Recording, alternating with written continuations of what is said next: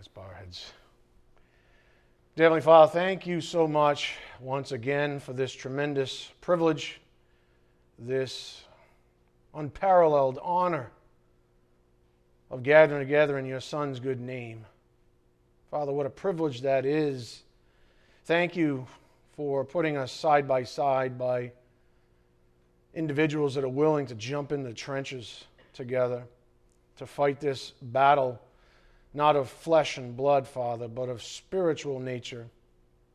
Father, thank you for teaching us, and thank you for your patience and your mercy and your love along the way, for showing us and revealing to us what your sovereignty actually is, what your integrity really is, and what it means to be exercised, and what it looks like when it's exercised in this world and through we individuals as instruments of said righteousness. Father, we just continue to ask for your protection, that you put a hedge around us, that when we're weak, we become strong because we depend on you, Father, and you alone, and not on natural tendencies or the devices or the reasoning or the rationalism that comes so easily to the human flesh. Father, we just pray for this guidance so earnestly. We pray for your protection. We're so grateful for your love. Father, we're so grateful and thankful for your son's work on the cross to make a morning like this a reality for all of us. We just ask for your blessings on this morning's message. May it be edifying for our souls. We ask this in Jesus Christ's precious name. By the power of the Spirit, we do pray. Amen. Again, the deceitfulness of sin. Um, I want to do a quick review before we get back to it proper, because frankly, that series, three parts, Sin Deceives Us Away from Gratitude for Our Healer Deliverer, was just wonderfully placed. Um, and so I want to begin this way up here on the board. These are the things that stuck out to me as I listened and went through Scott's notes in detail. Sin's device sin deceives us away from giving gratitude to God for whatever good things we do have. It's just so easy. The example that kept percolating up this past week was health. I think that's one that a lot of us can relate to. Uh, good health uh, or lack of health in certain areas. But the point the Spirit was making is that we always have something to be grateful for. As far as I know, every one of you can see me, right? That means you have at least one good eye that works. And you can hear me, which means you have one good ear at least that works. And you know what? That's all you need. And instead of lamenting over the thing you don't have, maybe you're grateful and delivered and set free by having gratitude for the things you do have. Amen? As I was listening to the series, I was struck with a recurring thought, and it's something that can derail our gratitude in a moment's time. During one of the messages, the idea of unfairness arose. It's not fair. Life's unfair. Why does it always happen to me? Why am I the guy with one eye and one ear? Why am I the guy that's alone? Why am I the guy that's struggling? Why am I the guy without a job? Why am I the guy without a spouse? Why am I the guy with a bad dog? I don't know. What's, your, what's the complaint today? Nobody seems to think that life is fair anymore. Remember the title of our message, The Deceitfulness of Sin. So I was listening to the messages, and the idea of unfairness arose, and it was within the context of the ever present temptation for all of us to question God. Because that's what that is. That's a blatant questioning of God. So, as a side note, anytime this type of reasoning arises, it harkens back to the Garden of Eden where the serpent got the first two humans to question God's sovereign will. Satan suggested that it wasn't, you know, entirely fair that God put any limitation on them. How can that be fair, right? Why not this particular fruit? Why not this particular area of the garden? Why not this particular tree? That's not fair. Some of you could say that about yourselves. It's not fair that you don't get to dabble in this or that in your life. And so, what do you do? You break his command and you do it anyways.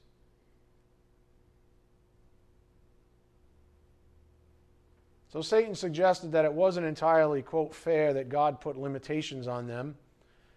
This evil thinking led to the first sin, of course, for mankind.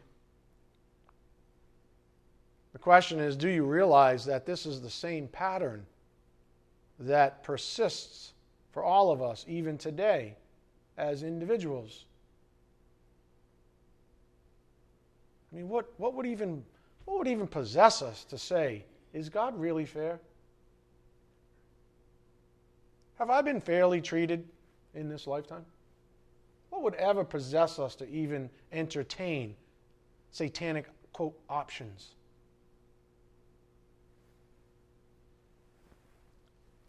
Here's a quote I sent to DJ and Scott this morning from reading, personal reading.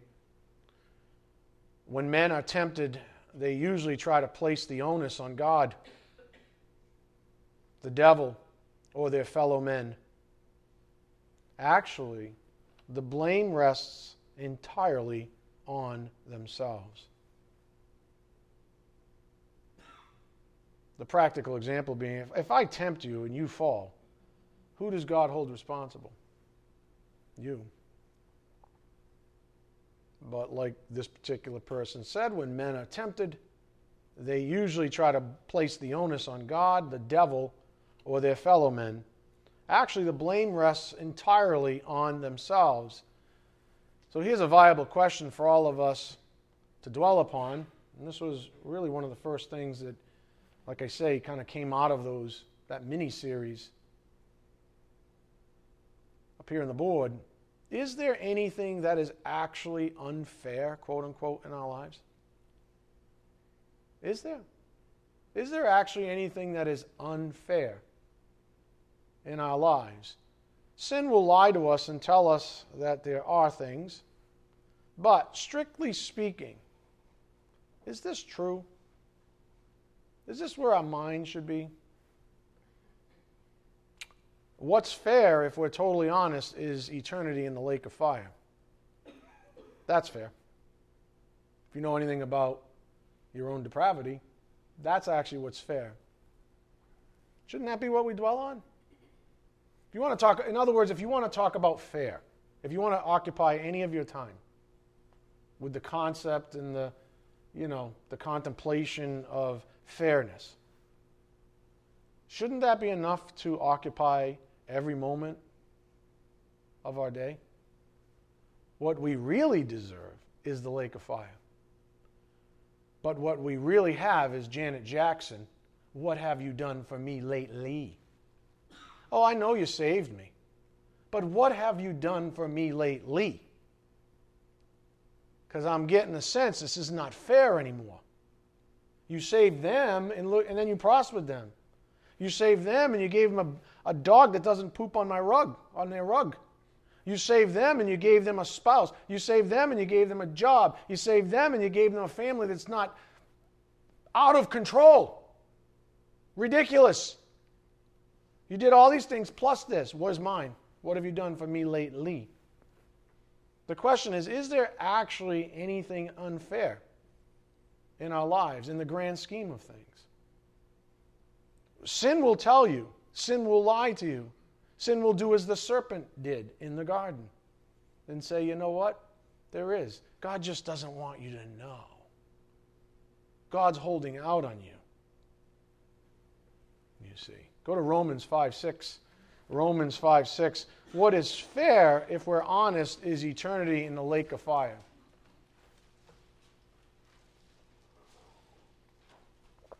And so, this is the genesis of this mini series that we just covered over the past three uh, messages.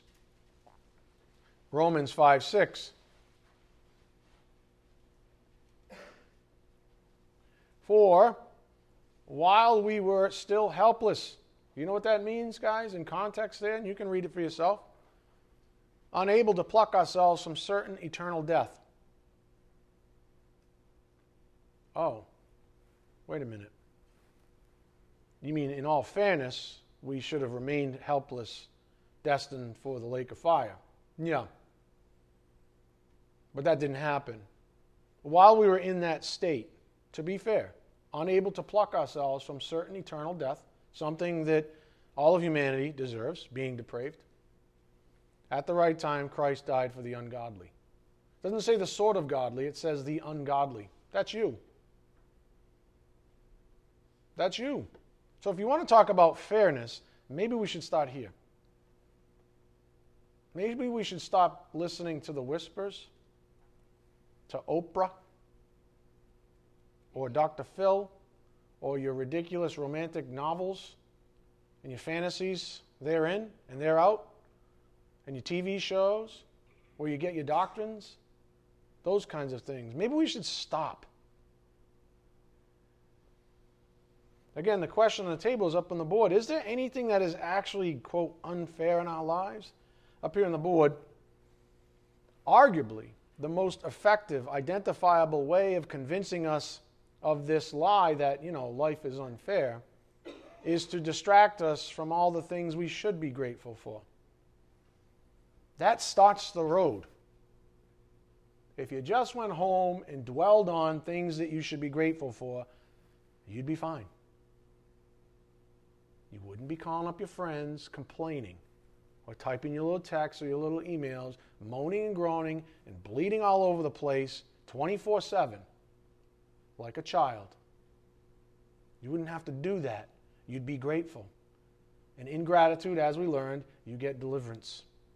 When you abide in gratitude, you have peace, you have contentment. And you don't need to go any farther than the cross. That's the point. But sin deceives you away from that one fundamental, basic truth. So I was reflecting on this. We, so we might ask ourselves, well, where do all these lies come from?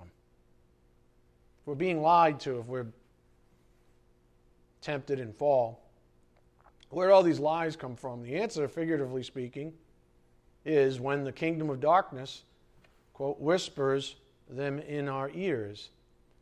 And that kingdom, by the way, exists inside of you, for the flesh is a slave to it.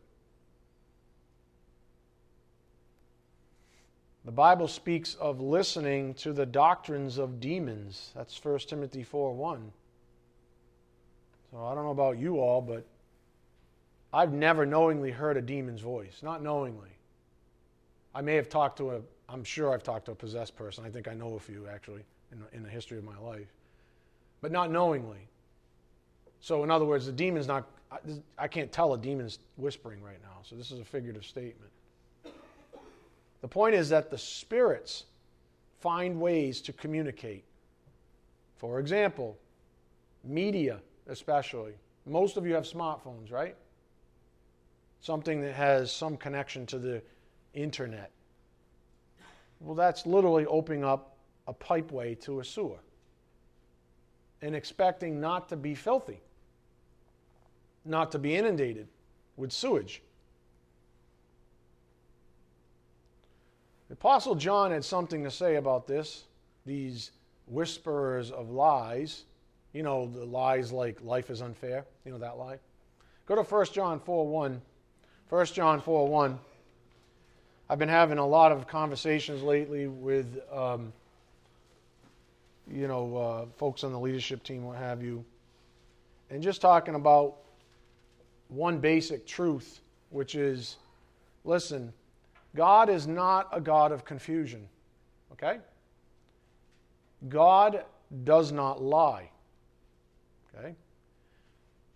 The Holy Spirit is God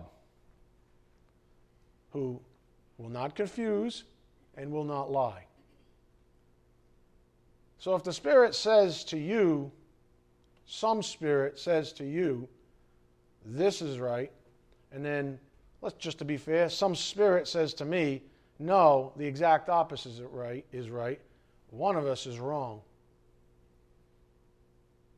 One of us is wrong. Both of us need to test the spirit to see if what the spirit is suggesting to us through a variety of means. I call them whisperings just to, as a collective. We both need to test the spirits to see if what's being whispered to us is biblical. If what's being whispered to us is biblical. Over the course of this series, more than ever, I am now convinced that people, even so called Christians, do not want to hear the truth. They do not want to hear the truth. They would actually prefer the whisperings and the doctrines of demons. It doesn't mean that a demon is personally whispering, it's a doctrine of demon. Things demon would, demons would hold as righteous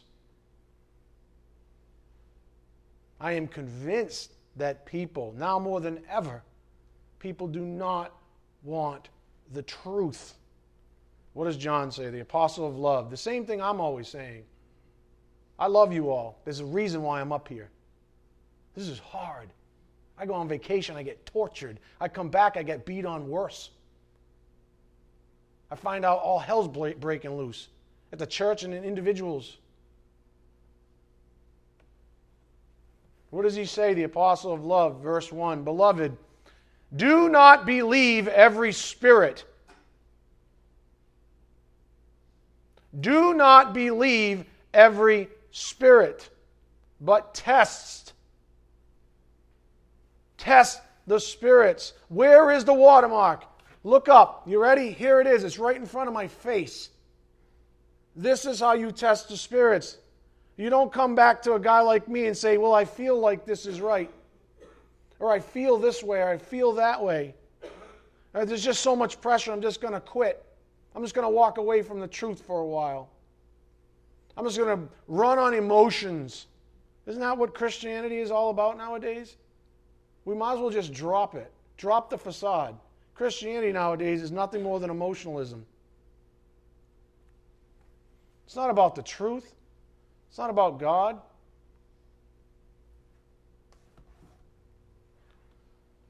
Beloved, do not believe every spirit, but test the spirits to see whether they are from God. God does not lie, He is not a God of confusion. Because many false prophets have gone out into the world. By this you know the Spirit of God. Every spirit that confesses that Jesus Christ has come in the flesh is from God, and every spirit that does not confess Jesus is not from God. This is the spirit of the Antichrist, of which you have heard that is coming, and now it is already in the world. You are from God, little children, and have overcome them, because greater is He who is in you than He who is in the world. The Apostle John stated we must test the spirits.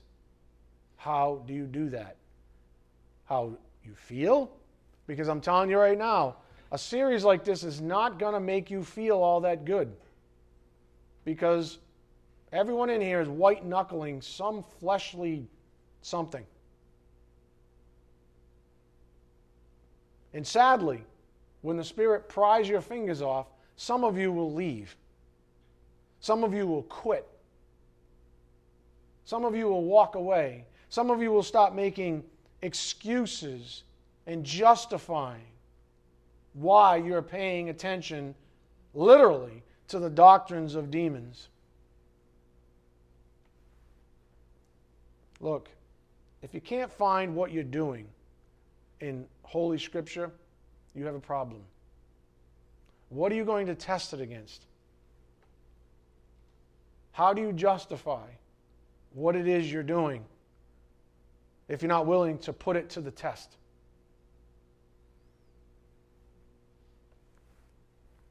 So the Apostle John said, We must test the spirits. Don't believe them all. For the one unerring truth is that the Spirit of Christ will never lie to us, which means he will never have us dwell on the so called unfairness of our lives. He will never author that in your life. He will never say to you, Hey, do you ever think that your life is unfair? The Spirit of Christ will never author that. That is serpentine in nature. That goes all the way back to the garden. You know you have other options, right? Like DJ said earlier in my office today. Well, my computer blew up for 45 minutes, by the way. I couldn't do anything. But, anyways, like he said, people.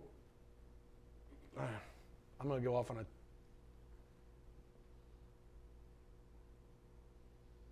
God will never have us dwell on the so called unfairness of our lives. That's serpentine. That's all the way back to the garden. Nothing good ever comes from that vector. Do you see? God the Holy Spirit will never set you out on that vector. He'll never say, even for a moment, preoccupy yourself with how, quote, unfair your life is right now. He will never say that to you. He'll say what I'm trying to say to you be grateful, have a little gratitude. Stop imploding on yourselves.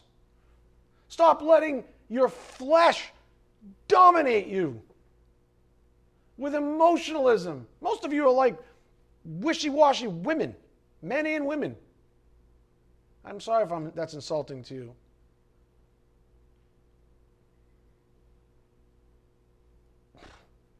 Stand firm in the faith.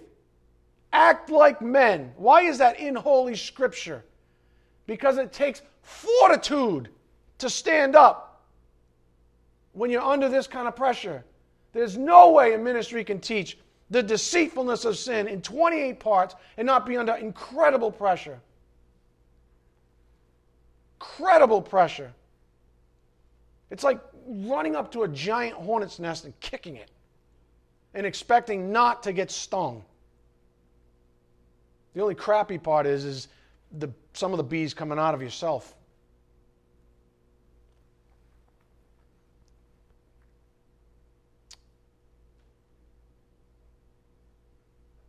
The Holy Spirit will never set you on that vector.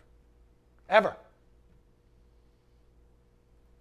Here's what the Spirit of Christ says, for example, at least primitively. The Spirit of Christ says, be grateful. He says, pray within the sphere of this gratitude. Love. Rest. And take comfort in his promises. That's what the Spirit of Christ says. Do you see anything about options? Do you see anything about the unfairness of your life? No. He's saying, Do you have any idea how much I've given you? Do you know, you have any idea how much it took for me on that cross that day? Do you have any idea what this is that I've done for you? That's what he says. And there's the serpent right there. Yeah, but. Change a channel. Yeah, but. And it's a soap commercial. Yeah, but. God gave you ugly skin. Something's wrong here.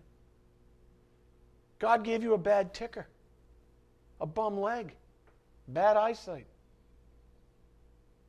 intolerable flatulence. Why is Ann laughing so much? I don't want to know. Dawn. Just trying to loosen you up. Some of you are like, what is flatulence? Look it up. It's not in the Bible. Not specifically. The Spirit of Christ says, be grateful. Pray in the sphere of this gratitude. Love, rest and take comfort in his promises. If you do those things, you're good. Go to 2 Corinthians 1 3. 2 Corinthians 1 3.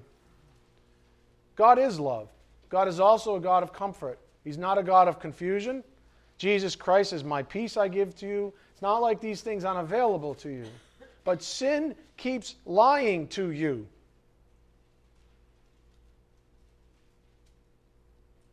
Second Corinthians 1 3.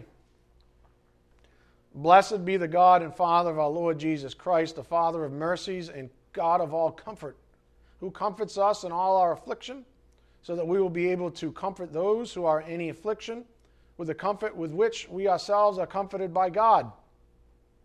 For just as the suffering of Christ are ours, are ours in abundance, so also our comfort is abundant through Christ.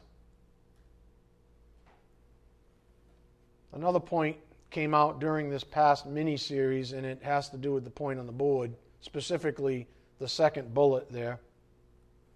Pray. On the topic of praying or being, quote, on our knees, it's a big, it's a good question. What about being on your knees? What takes you to your knees? Up here on the board. Should we be on our knees at times, or at least figuratively, all the time? In other words, should we only go to God in certain predetermined circumstances? Or should He be our everything? When we're typing something on our phone, or we're picking a flower in the garden, or planting a tomato seed, or looking at the trees, or working, or whatever, shouldn't we be worshiping Him in everything that we do? Shouldn't that be the thing that we abide in? Shouldn't that really personify and duo putting on the Lord Jesus Christ? Isn't that what this is all about? We're supposed to, to, to put him on like, like clothing. We're supposed to wear him. I mean, I don't jump out of my suit to go check out the piano, thank God, right? You guys be like, I don't jump out of my suit and then jump back in my suit. I have people do this to me all the time. They want to say, well, that's Pastor Ed and that's Ed. No, I'm the same guy. I'm not wearing any less of Jesus Christ as Ed than when I'm Pastor Ed behind a pulpit. I'm the same guy. But you see, sin likes to divide. That's how sin, if you look at sin in its history, it's always trying to fracture. What is God if He's not unity, if He's not one? It's one of the things the Jews were enamored with the most with God, that He was unity as a, as a being. What do you think sin is after? He's trying to fracture. That's what I see in this congregation. I just told Todd this, and Scott, I think, as well, before class. This is what I see in my congregation a bunch of fractures. Because the pressure comes on. And what happens to a vessel when pressure is on it? It cracks. And it leaves openings. And Satan takes advantage. And the kingdom of darkness takes advantage. And your own sin nature takes advantage of those cracks. God is unity. We call it the, the unity of the faith. The more faithful we become, the more unified we are. So, what about this praying? And what about being on our knees? Should we be on our knees at times or at least figuratively all the time? Case in point that came up this past week death, or the threat of physical death specifically. Why is physical death the only way some find themselves on their knees?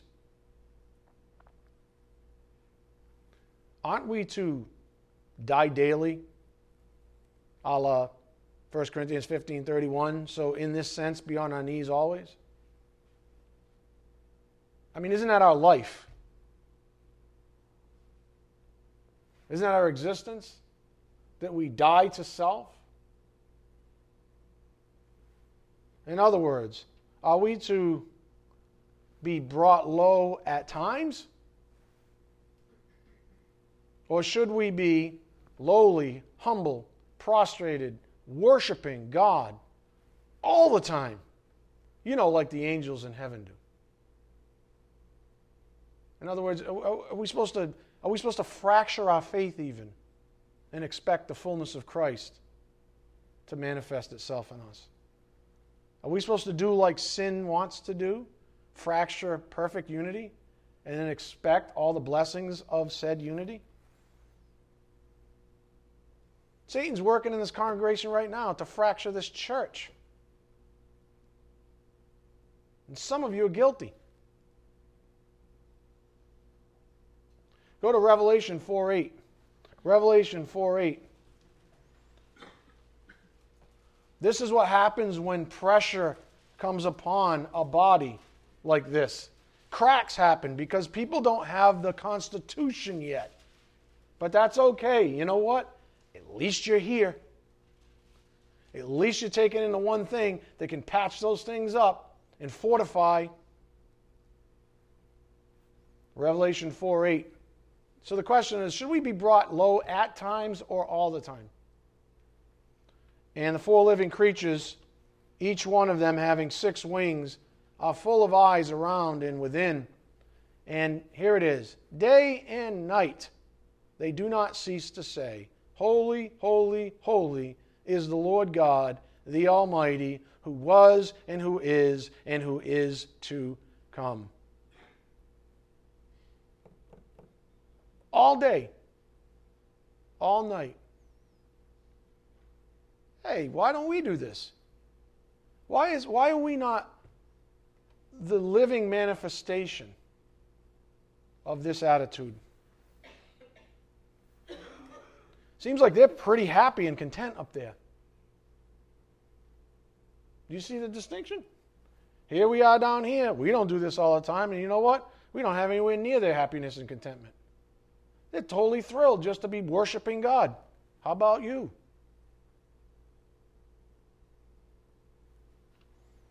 Again, the point on the board. Should we be on our knees at times, or at least figuratively all the time? Do you think that maybe, just maybe, this is the crux of our just ended mini series?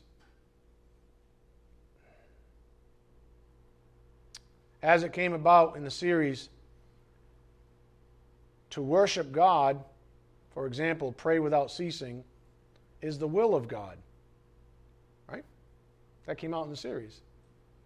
To worship God, to pray without ceasing, for example, is the will of God. As Holy Scripture clearly states, to do the will of God is to receive blessings. The Bible and your faithful pastor says, read your Bibles. Here's a principle from this series worth reiterating then, in terms of perspective. Peace, freedom, and no doubts or anxiety, these are divine gifts of God granted to those who obey His word. Is there anything more valuable? Either you think this ministry is on topic or you think it's not. If you think it's on topic, and it keeps saying to you, you know, read your Bible,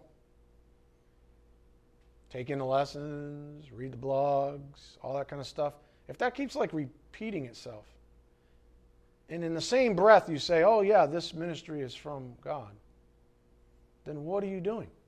If not fracturing your own faith, your own spiritual walk by picking and choosing. here on the board. If you don't read your Bibles, how will you obey? More specifically, what will you obey? What will you obey? If you don't read your Bibles, what are you supposed to obey? Oprah? Your feelings? Your emotions? The deceitfulness of sin says, yeah, all the above.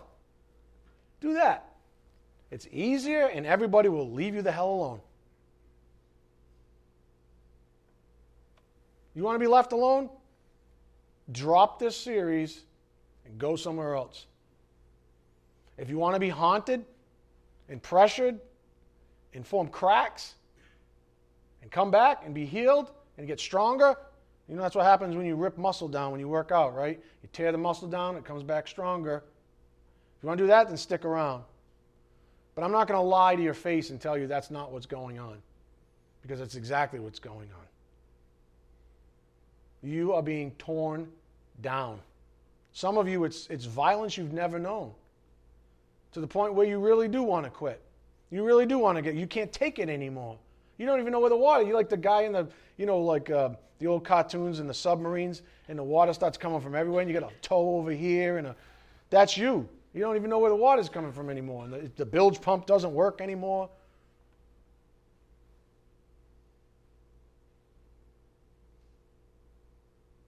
If you want deliverance unto peace, freedom, etc., you must have what I've been calling good data.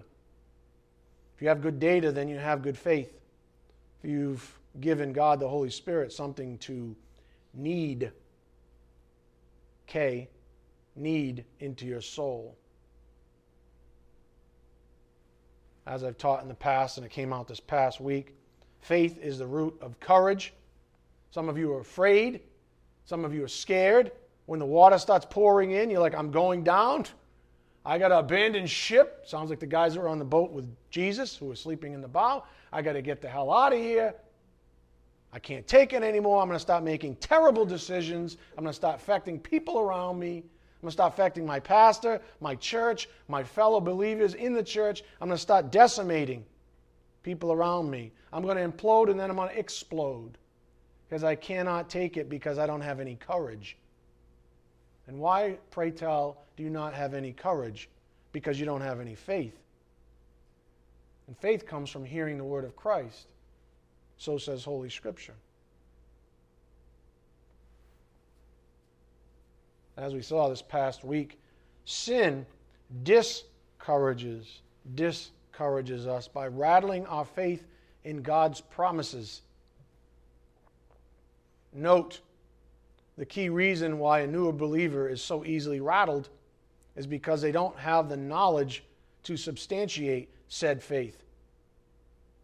This is precisely why newer believers always seem less courageous than mature believers. Why are they less courageous? Because they don't have as much of this in them yet. I'm not knocking them, we've all been there. That's the way it goes. But you know, God will never tempt you with more than you're able. The interesting thing about this knowledge, faith, and therefore courage is that it pre-exists our recognition of it. This is the, I, I don't want to call it paradox, but just bear with me. This is the paradox of this knowledge that leads to faith, that leads to courage. It all pre-exists us. In other words, you already have every ability. Let me explain in Holy Scripture. Go to Ephesians 1 3.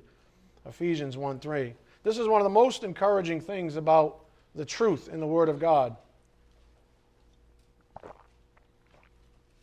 Is that you don't have to work on the faculties that are able to deliver you. God has already taken care of all the details. And in many, many, many, many, many cases, you just don't know it yet.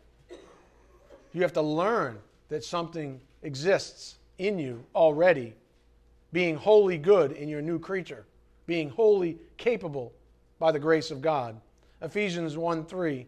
Blessed be the God and Father of our Lord Jesus Christ, who has blessed us with every spiritual blessing in the heavenly places in Christ. Who has blessed us. So he's gone? He says he already has. So I was thinking about this. Just a little sidebar here. The title of the next section in my notes, a little short section here, is Faith, Deliverance, and Dorothy Gale. You all remember that final scene in Oz where Dorothy clicks her heels together and goes back home to Kansas? It's okay, you can admit it. Scott's like, I, I, way too masculine to watch Judy Garland swinging his orange juice around. Somewhere over the. His little nighty and slippers. I'm presuming you all know that scene.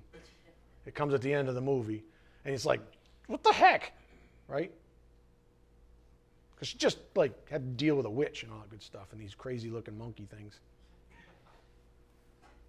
It went something like this. The good witch, Glinda, said to Dorothy, My dear, you've had the ability to go back home all along. You just didn't know it. This is very much like our own experiences, aka experiential sanctification. Now, here's the question What if Dorothy got drunk with the Munchkins? Like the Lollipop Guild, they look pretty suspect. I think they were hitting the bottle a little bit too much. so Dorothy gets drunk with the Lollipop Guild. And she missed the time when Glinda, the good witch, was present to inform her about her abilities. What if that happens? She missed it. Glinda comes down in her bubble and says, Where's Dorothy? She's in a, she's in a hedge over there, passed out with the Lollipop Guild. Likewise, what if you're not present when God says, Here's the missing piece, here's the knowledge that you need to experience my promised deliverance in your life? You know, while you're calling me unfair.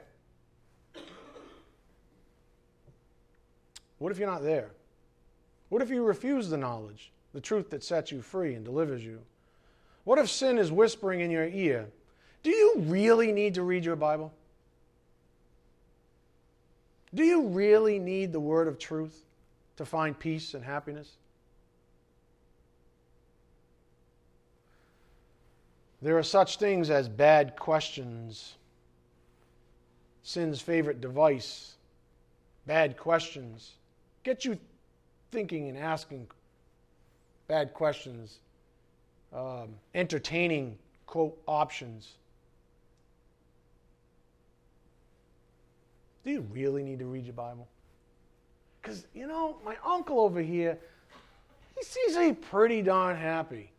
And he goes to this church with a watered down gospel that all they do, he shows up and they just praise him the whole time. And he comes out and he's like glowing and he's happy. And then I go to that North Christian church place and I come out, what the heck just happened? I feel like the, the, the monkeys in the Oz beat me up. I feel like I've just contended. What is going on? Options. Sin loves it, it's its favorite device. Do you really need to read your Bible? Do you really need the word of truth to find peace and contentment, happiness? Do you? Here's the one question that the mini series was prompted to present to you up here on the board. Do you have reason for gratitude? yes. Everything in this life is a privilege. Even the things God asks us to suffer for Christ's sake, it would do us well to remember that. Everything. There's a, there's a, I mean, like Scott mentioned on this past week, there's a lot of people in our own congregation that are physically ill that suffer all the time, that are suffering right now. And they consider it a privilege to be alive. I'm not saying they're perfect either, because I'm sure they lament and complain too. But you get the point. There's always something to be grateful for. Life itself. Knowing that you're going to heaven, presumably, presuming you're saved, knowing you're going to spend all of eternity with the holy God of the universe, totally unfairly at, the, at that, to him, to his own justice, strictly speaking. He didn't have to do what he did. I'd say that's a pretty darn good source for gratitude. The last thing sin wants us to do is be thankful for what we do have. You know, just like in the garden. You can eat from any tree. Just not that one. Guaranteed. If I said, you can touch anything in this church, just don't touch my lip balm. Somebody in here, if the doors are closed and they're all alone, will go up there and go, right? You know they would. They probably had that face too. Right? I touched it. Why? No, for real, why? That's the flesh. Remember when Paul wrote that? He says, without the law, there was nothing for the flesh to get all excited about. You put a law in front of the flesh and it gets excited. It gets excited. That's what happened in the garden. Up here on the board. We're giving into sin when we stop being thankful for all things. The whole church, and you got to touch this, this thing, this used piece of lip balm? You got to touch it? Yep. Why? Because you're not grateful for the 99.99999% of the other things. God only put that, you know, there was nothing special about the fruit or the tree, right? He only put it there to prove a point. He proved a point, right? And he's still proving the point today. We're ridiculous. We're so disgusting. I need you to concentrate now. One of the more subtle, though critical, principles that arose in our studies as of late has been this, and it's been sort of woven between not just last week, but for a while now. I need you to concentrate on the topic of deliverance. It is often indescribable at inception as an idea, a living hope. But once consummated by the Spirit of God, by His power and grace, it becomes plainly obvious. Faith is what gets us from hope to reality. Deliverance. It is often indescribable at its inception. How in the world is God going to get me out of this thing? I'm not seeing it. It's not going to happen. Sin's going, You're right, it's not going to happen.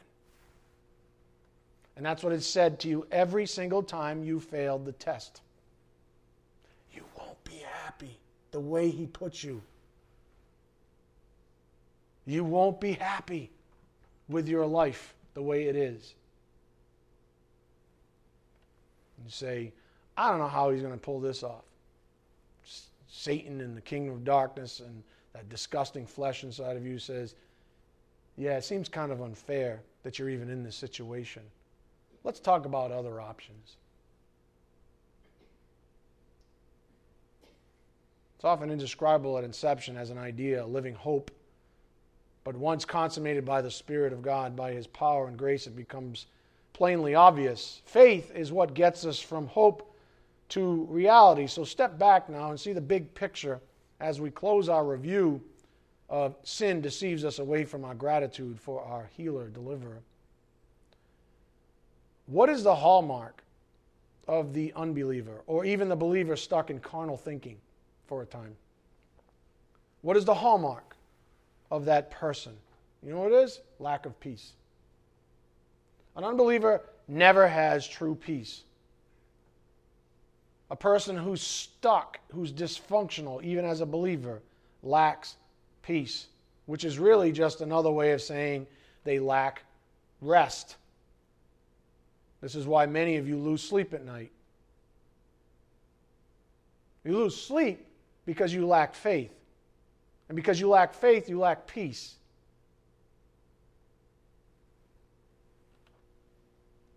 Many of you lose sleep because you lack peace in your soul.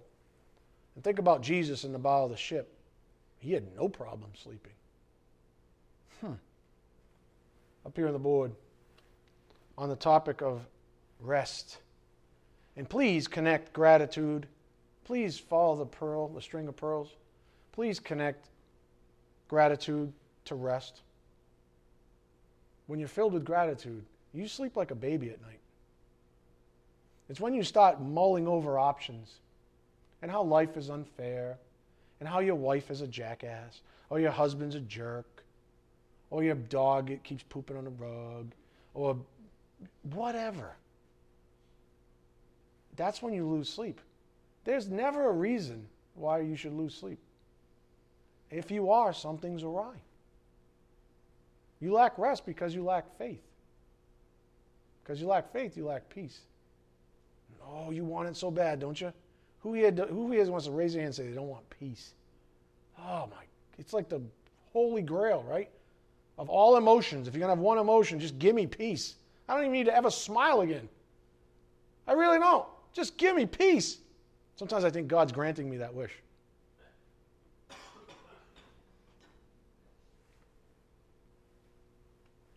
Rest. What is it if it's not, quote, being still? If we abide in gratitude, we rest in God's promises.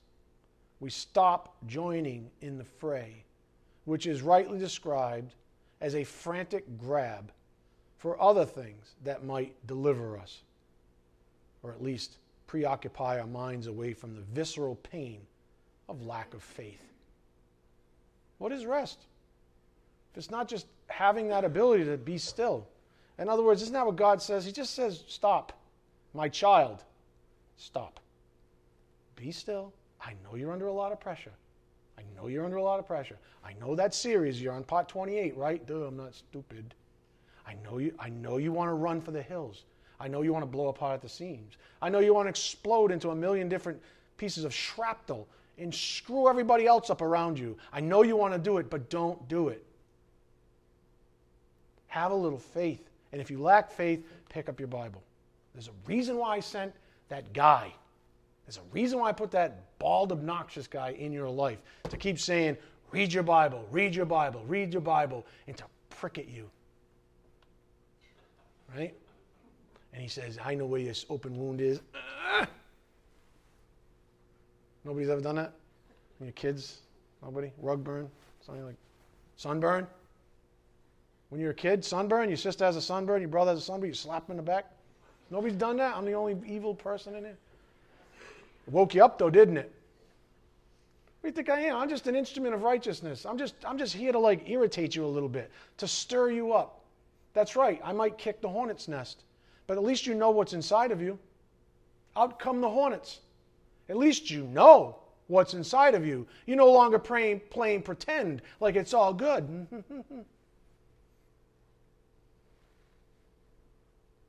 what is rest if it's not just being still? If we abide in gratitude, we rest in God's promises, we stop joining the fray. You know, out there. You have options. Life is unfair. You need to take the bull by the horns. Who in here is going to say you're not a stinking control freak? Everything's about control. This is all I see in people anymore. Stop trying to control the world. Stop trying to control anything, especially those people around you that care about you. Stop it. You're hurting yourself. You're not bringing glory to God, and you're hurting those people around you who are there to help you. Stop it. Take a breather. Yes, you're under pressure. Join the club. Relax, sit back. You've got so much to be grateful for. God's got everything under control last time I checked. He doesn't need any control freaks helping him out. Rest. Up here on the board. We saw this this past week. 1 Peter 4:19. Therefore, those also who suffer according to the will of God shall entrust their souls to a faithful Creator in doing what is right. Do you trust Him? Are you suffering right now? Do you trust Him? I don't even care if the suffering is completely deserved. If you're suffering, He's letting you suffer for a reason. Do you trust Him? Or do you just want to keep praying, please take this pain away from me? Please take this pressure off of me. And then you start sounding, you say it the third time, you sound like Paul. Three times I implored, take the stone away from me. Oh, Jesus said, My grace is sufficient for you. Shut up. He didn't say like that. That's Pastor Ed's conver- version of it, right? He probably did. Jesus didn't fool around. Everybody wants to talk about Jesus being all like, la, la, la, la. No. He's probably, shut up. If he said, get behind me, Satan, to Peter, you know he said, shut up. You know he did in his own way. I'm just saying. Sorry, Lord, if you ever said that. But I think you probably did. so if you're, I don't care why you're suffering. Do you trust him? Maybe, maybe you're living the life you're supposed to live. Maybe you've reaped what you've sown. Maybe your body is a mess. Maybe your mental, emotional state is a mess. Maybe those around, who knows? Whatever. Maybe you're one of the rare Jobs in this world who's blameless and upright. You gonna say any more? So it doesn't really matter why you're suffering. Do you trust Him? Do you trust Him with your life? Are you going to and complain that life is unfair? And keep looking for options. And keep making those mistakes. And keep going back to the vomit or the mire. You're going to keep doing that thing? You're going to finally hear out the Spirit from this pulpit? 28 parts. I said it's not going to be easy. It hasn't been easy. There are cracks all over the place. There are hornets swarming from every one of your hives. But do you trust God? Sin tells us that enduring said suffering is so obnoxious. Sin will tell us, sin will actually postulate that enduring this suffering is glorifying to ourselves. Da-da-da. Right? Look at me. I have one eye, one ear, one leg. You choose it. I got cancer everywhere. But I'm such a tough man, such a man's man that I've endured. That's what sin says. Sin says, yeah, elevate the flesh, man. You're, you're the man. You're tough. The word of truth tells us that suffering for Christ's sake is glorifying to God. During that suffering, you saying, you know what? I may have one arm, but I got another arm. That doesn't make sense, did it? I may be missing arm, but I have one arm.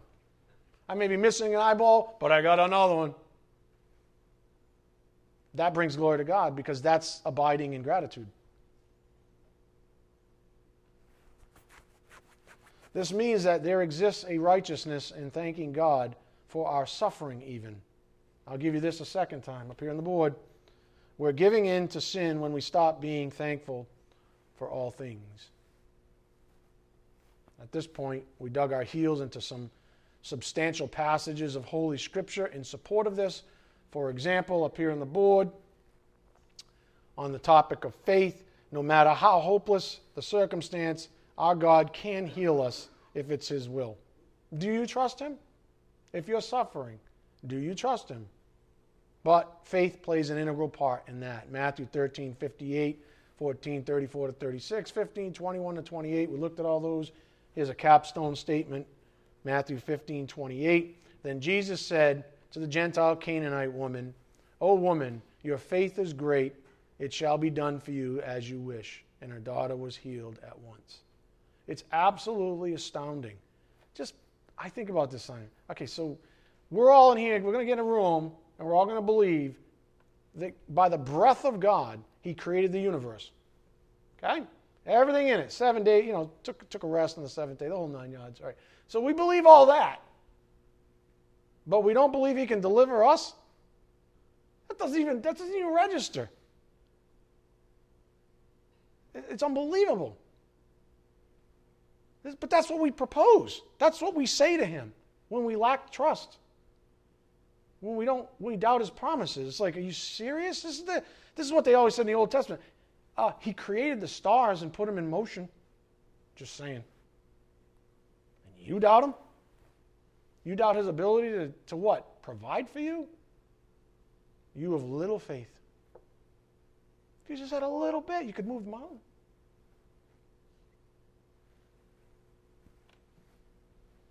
Here's a Gentile Canaanite woman with great faith, and her daughter was healed. almost out of time. I didn't get through my review, but that's okay. Wrapping up our review, the culmination of our series titled Sin Deceives Us Away from Gratitude for Our Healer and Deliverer. You realize this is a subset of the deceitfulness of sin. It's one of the things that sin does. There's the overall idea of deceitfulness of sin and all its manifestations, and then there's one thing that it does really well takes away our gratitude for our Savior. This was at the close of that series on deliverance in eternal things. How about seeking healing from sin and our affection for it? How about that? When we talk about deliverance and things eternal, how about we seek healing from sin and our affection for it? How about seeking healing from certain lust patterns that we simply cannot defeat on our own? Anybody want to say you don't have one of those in your life?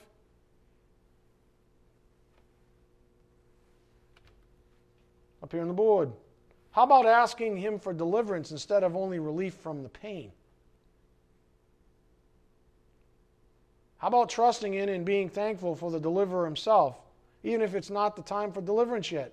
How about that one? This isn't fair. It's not fair. I'm not talking to you anymore. Told you deliver me. How about you trusting Him? How about maybe delivering you would free you up to go right back into the vomit?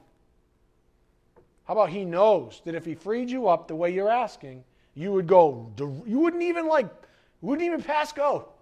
You wouldn't even collect your 200 bucks. You go straight to jail. Right from this, thank you, Lord. Right back. Because you have an addiction, you see. Your flesh is addicted to that thing that you keep running to.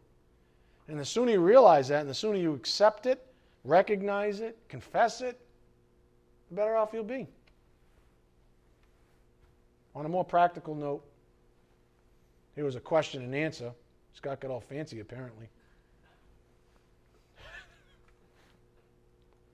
Why do we put so much stock in other things, in worldly comforts, and in good health in this temporary body?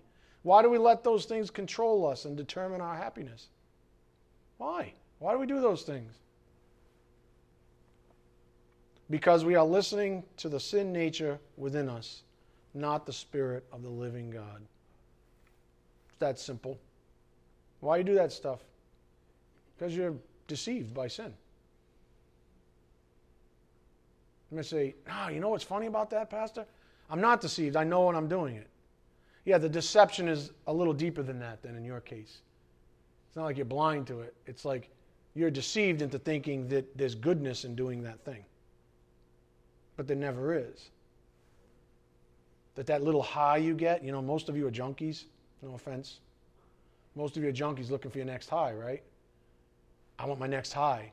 I want my next, uh, I don't know, whatever it is you do in your life that's ungodly. I need that next fix. That's all part of the deceitfulness of sin. I love how the Spirit ended the series with an excerpt from the parable of parables. Go to Matthew 13 23. 13 23. I'll close up soon, I promise. I just want to get through this review so we can start fresh. Oh, wait a minute. Third, Tuesday's a review. A review of a review. Oh, let's see how talented you are. He goes, You'll be surprised. Is that what you just said? Yeah, that scares me. so he ended with the parable of parables. 13, Matthew 13, 23. And the one on whom seed was sown on the good soil, this is the man who hears the word and understands it. Ah. You know, like Solomon, I'm not trying to be like Solomon, I swear. But that wouldn't be a bad thing. I really just want to know. Just give me wisdom, Lord. Just give me wisdom. You want me to shack up in a cave for the rest of my life? Just give me the wisdom so that I can tolerate it, so I don't roll around like a pansy. I don't even have my Tempur-Pedic pillow anymore. If that's what you want, just give me the wisdom to endure it. Isn't that what all we want? We don't have to change our lives. We don't have to change our circumstances. We don't have to, whatever it is you do. We don't need our next fix. We just need the wisdom to know, to understand. Well, how do we live right now? Wow, that's pretty cool. The one whom the seed was sown in the good soil, this is the man who hears the word and understands it, who indeed bears fruit and brings forth some a hundredfold, some sixty, and some thirty. Now, in closing, if we elevate our thinking now, we might summarize, summarize our sinful blight this way We're playing the fool. Sin gets the better of us, deceives us. Isn't that what that really comes out? You, I've played the fool, right? Mr. T, I pity the fool. I played the fool. What are you really saying? You deceived me. You got me. Fool me once. Uh oh. George Bush moment. Shame on you. Fool me twice. Shame on me.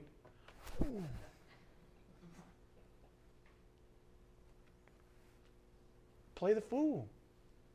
Sin plays the fool every chance it gets. Deceives you, undermines you, tricks you, tempts you, lies to you. All of it. Up here on the board, playing the fool, we foolishly, being deceived by sin, think that our lives are our own when they are not. You were purchased with a price. What should our perspective on our own lives be like? Go to Luke 14 26 quickly. Luke 14 26.